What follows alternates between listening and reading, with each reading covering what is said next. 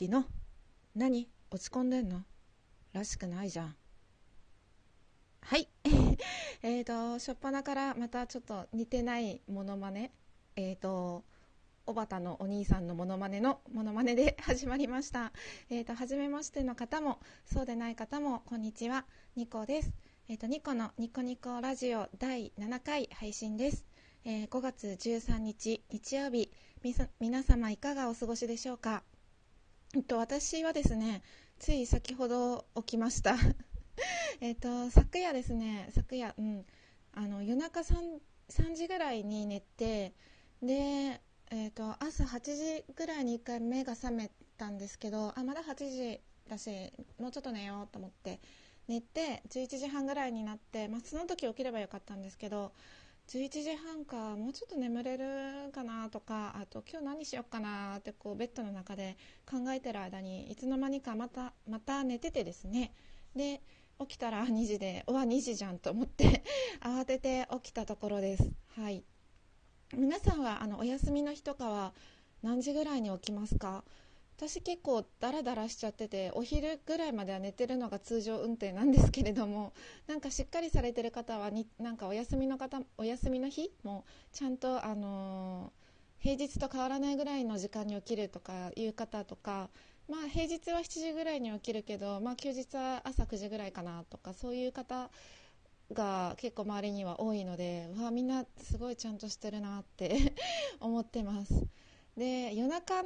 夜中の3時に寝て、えーと、お昼の2時に、まあ、起きたので、まあ、言えば、えーと、11時間睡眠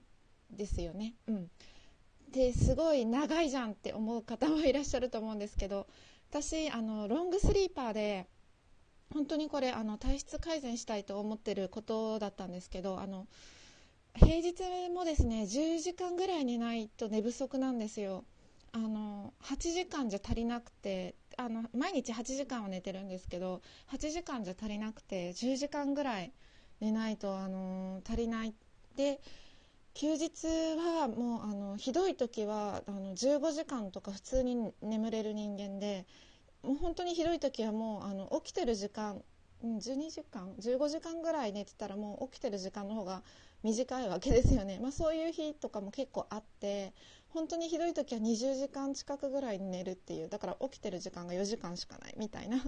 そういう感じの生活をですねしてた時期もあってあの今年の1月とか去年の12月ぐらいはそんな感じでした。でも何がきっかけでかわからないんですけれどもきっかけは謎なんですけど最近はですねあの平日普通に6時間睡眠で足りててで休日は8時間から10時間ぐらい睡眠で足りてるんですよね、うん、すごく不思議なんですけれどなんでそうなったのか。うんなのでえ、ー、とまあ今日はちょっとあの、まあ、11時間ぐらい寝ちゃったので、まあ、すごい久しぶりに寝たなって感じなんですけれど、うん、ロングスリーパーが嫌だってあの寝てる間って、まあ、何もできてないわけじゃないですか。だからまああのなんだろう。今日も一日寝てばっかりで何もできなかったなと思って落ち込んで。で私の場合あのね、無趣味であの夢もなく人生あの惰性できてるって何度も言ってるんですけれども その持って余してて時間を、うん、すごくあの何しようっていうのが考えるのが苦痛だとかも前言ったんですけどなのであの暇だから寝るとかもあったしなのにあの今日寝てて何もできなかったって落ち込んだり なんかすごいとりあえず落ち込みたいんでしょうかね。よくわかんないんですけど。でロングスリーパー改善されたら改善されたで、まあ、時間が結構あるから嬉しい部分もあるんですけど、まあ、こう何しようかなって思ったりですね。そんなことそんな感じです。はい。で今日は何を話そうかなと思ったんですけれどもあのフラグ解消について話そうかなと思ってあの私好きな番組のご紹介を第5回ぐらいでした時にあの寒暖差が激しいから風邪をひかないように気をつけましょうって私も気をつけますねとか言っておきながら次の放送ではちょっと喉が痛いですとか言っててすごいこれ自分で聞き直した後にあのすごいフラグ回収だなと思って。あとあのキズパーパッドの話も何回もしてるんですけれどもこれもあの5日間持つから貼りっぱなしにしたいみたいなことをあの第6回かな？前回か前々回かの、えーと、放送で話したんですけれども、えーと、これもですね昨夜シャワー浴びた時にあの水がですねあの入ってきて推進してで 見事に綺麗に剥がれてしまってですねあの貼り直しました。これもすごいなんかね5日間貼りっぱなしにしたいって言ったそばから フラグ回収してしまいました。はい。でフラグって何って思われる方いらっしゃるんですかね？あのいるかもしれないのでちょっとだけ説明するとあの物語の中であのフラグが立つとかフラグ回収ってよくあの言うんですよ。物語の中っていうか物語の展開での途中でっていうか、うん、で、えーと、フラグっていうのはあの分岐っていうかあの何かこういうことが起こるんじゃないかなみたいな条件分岐みたいな感じですね。例えばあの推理小説なんかで、えーと人がどんどん殺されていく。例えばあの密室密室っていうか例えばキャンプキャンプ場じゃないけどなんかそういうロッジみたいなところでとかあのどんどん人が殺されていく時になんか主人公みたいな人がこうこのままあのみんなバラバラの部屋に戻ると危ないから今日は一晩ここでみんなで一緒に過ごしましょうみたいなことを言う言うとするじゃないですか主人公がね。でそしたらあの1人だけあのそんなのやってらんねえよみたいな俺は1人でも大丈夫から大丈夫だし誰も信じらんないから俺は1人の部屋で寝て生き延びてやるみたいなことを言って自分勝手な行動する人っているじゃないですか。たらもう次の日その人は絶対殺されてるんですよ。そのもう俺は絶対1人でも大丈夫生き抜くんだみたいなのが、まあ、フラグが立ったみたいな。死亡フラグ立ったぞあいつみたいな。で実際翌日にも殺されてるっていうはいフラグ回収みたいな。そういう感じのことです。分かったかな？なので、まあ、私で言えば風邪ひくなよ風邪ひくなよって言っておきながらはい風邪ひきましたみたいな。まあ立派なフラグ回収でしたね。はい。狙ったわけじゃないんですけれどもちょっと自分で聞いててなんかすげえなとすごいなってこう思って。うん。ちょっと笑ってしまいました。はい。そんな日曜日です。えーと、さっき起きてあのご飯の準備しようと思ってであの私食パン冷凍してるんですよ。一人暮らしで 6, 6枚入りとか8枚入りのあの食パン買うんですけど食パン冷凍してるからあの冷凍室をガラってこう開けたらですね食パンなくてうわ食パンないどうしようと思って皆さんはあの朝ごはんまあ私今食べたら昼ご飯だった昼ご飯なのか朝ごはんなのかちょっと分かんないんですけど何食べてますかね？私はもうあの一人暮らし始めてからあのパン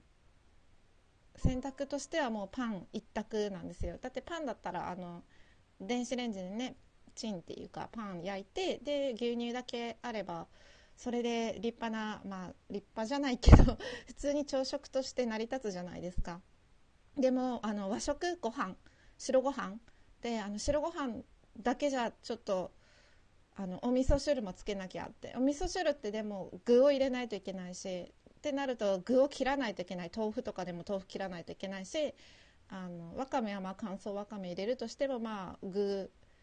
その包丁出してとかそういうの準備とか作る準備も大変だしあのご飯を炊くのも大変だし、まあ、私ご飯炊いて冷凍しているので、まあ、冷凍したご飯をチンすればいいだけなんですけどやっぱり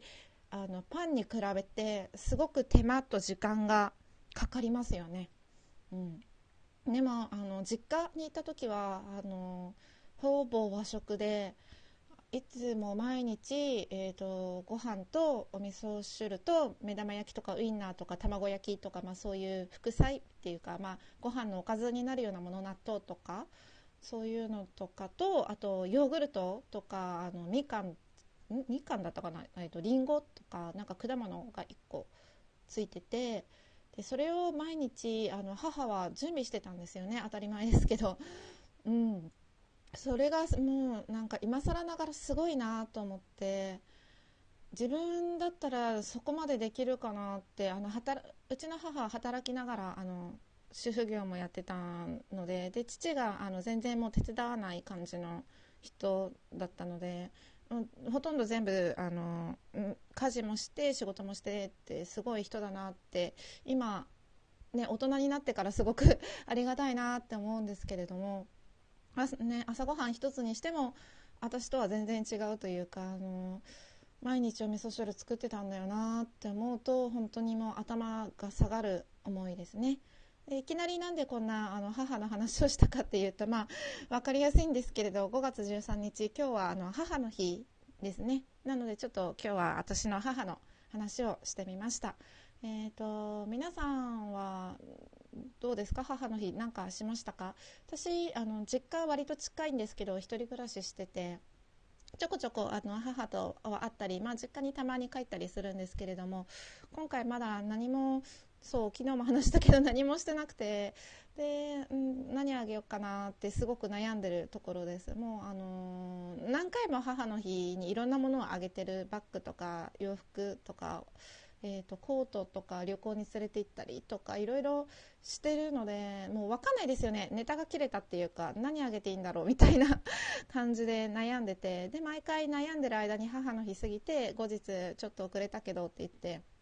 プレゼントを渡すパターンです。はい。ましですね、まあこれあのどれくらいの方が聞いてるかちょっと分かんないんですけどアクセス数とかあの再生回数とか分かんないのでまあ分かったら分かったであれ再生回数1回私だけだとかなったら悲しいので まあなくてもいいのかなって思ったりもするんですけどもし聞いてる方がですねあ母の日なんかしようって思ってくれたら嬉しいです。